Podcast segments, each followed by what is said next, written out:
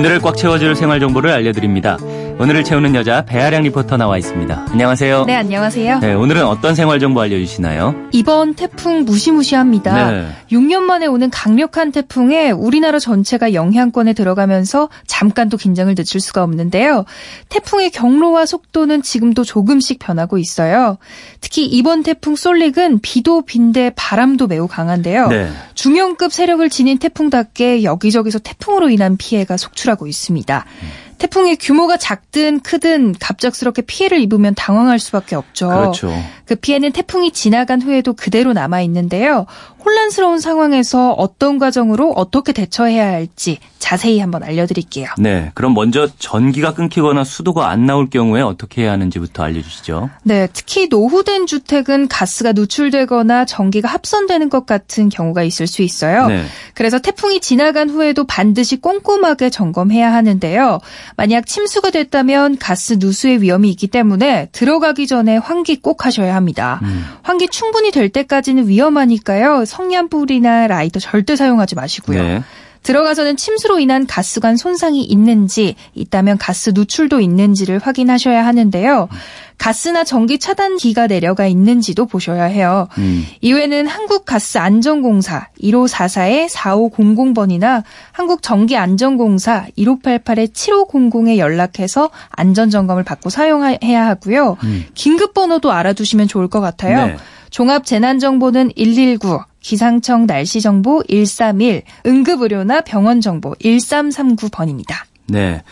혹시라도 또 침수가 발생하거나 한다면은 침수 이후 상황도 미리 알아두면 좋을 것 같습니다.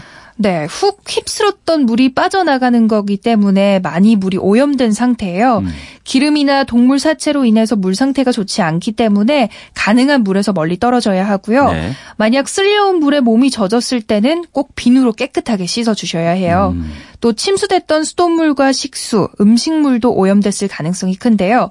그렇기 때문에 되도록 사용하지 않으시는 게 좋습니다. 태풍이 지나가고 나서 물이 빠져나가는 과정이라고 해서 안심하셔서는 안 돼요.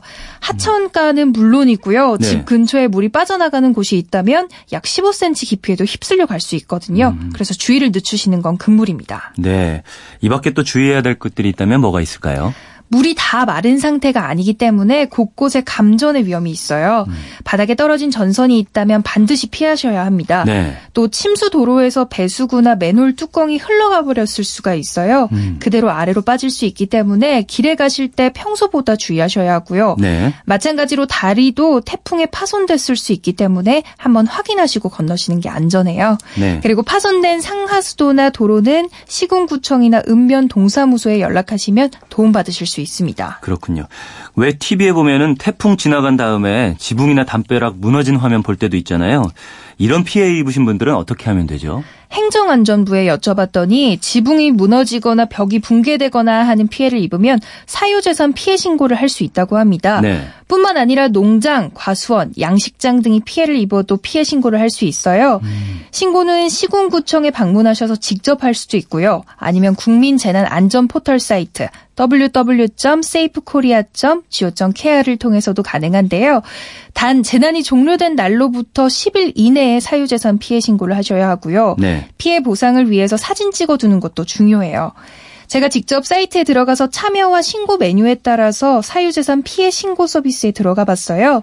자연재난 상단 내용에 제19호 태풍 쏠릭이 있더라고요. 그거 누르시고요. 기본 정보와 피해 정보 입력하시면 신고서 작성하실 수 있습니다. 네.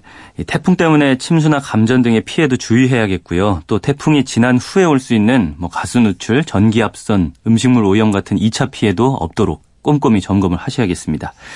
오늘을 알차게 채울 꽉 찬 정보였습니다. 지금까지 오늘을 채우는 여자 배아량 리포터였습니다. 감사합니다. 네, 감사합니다.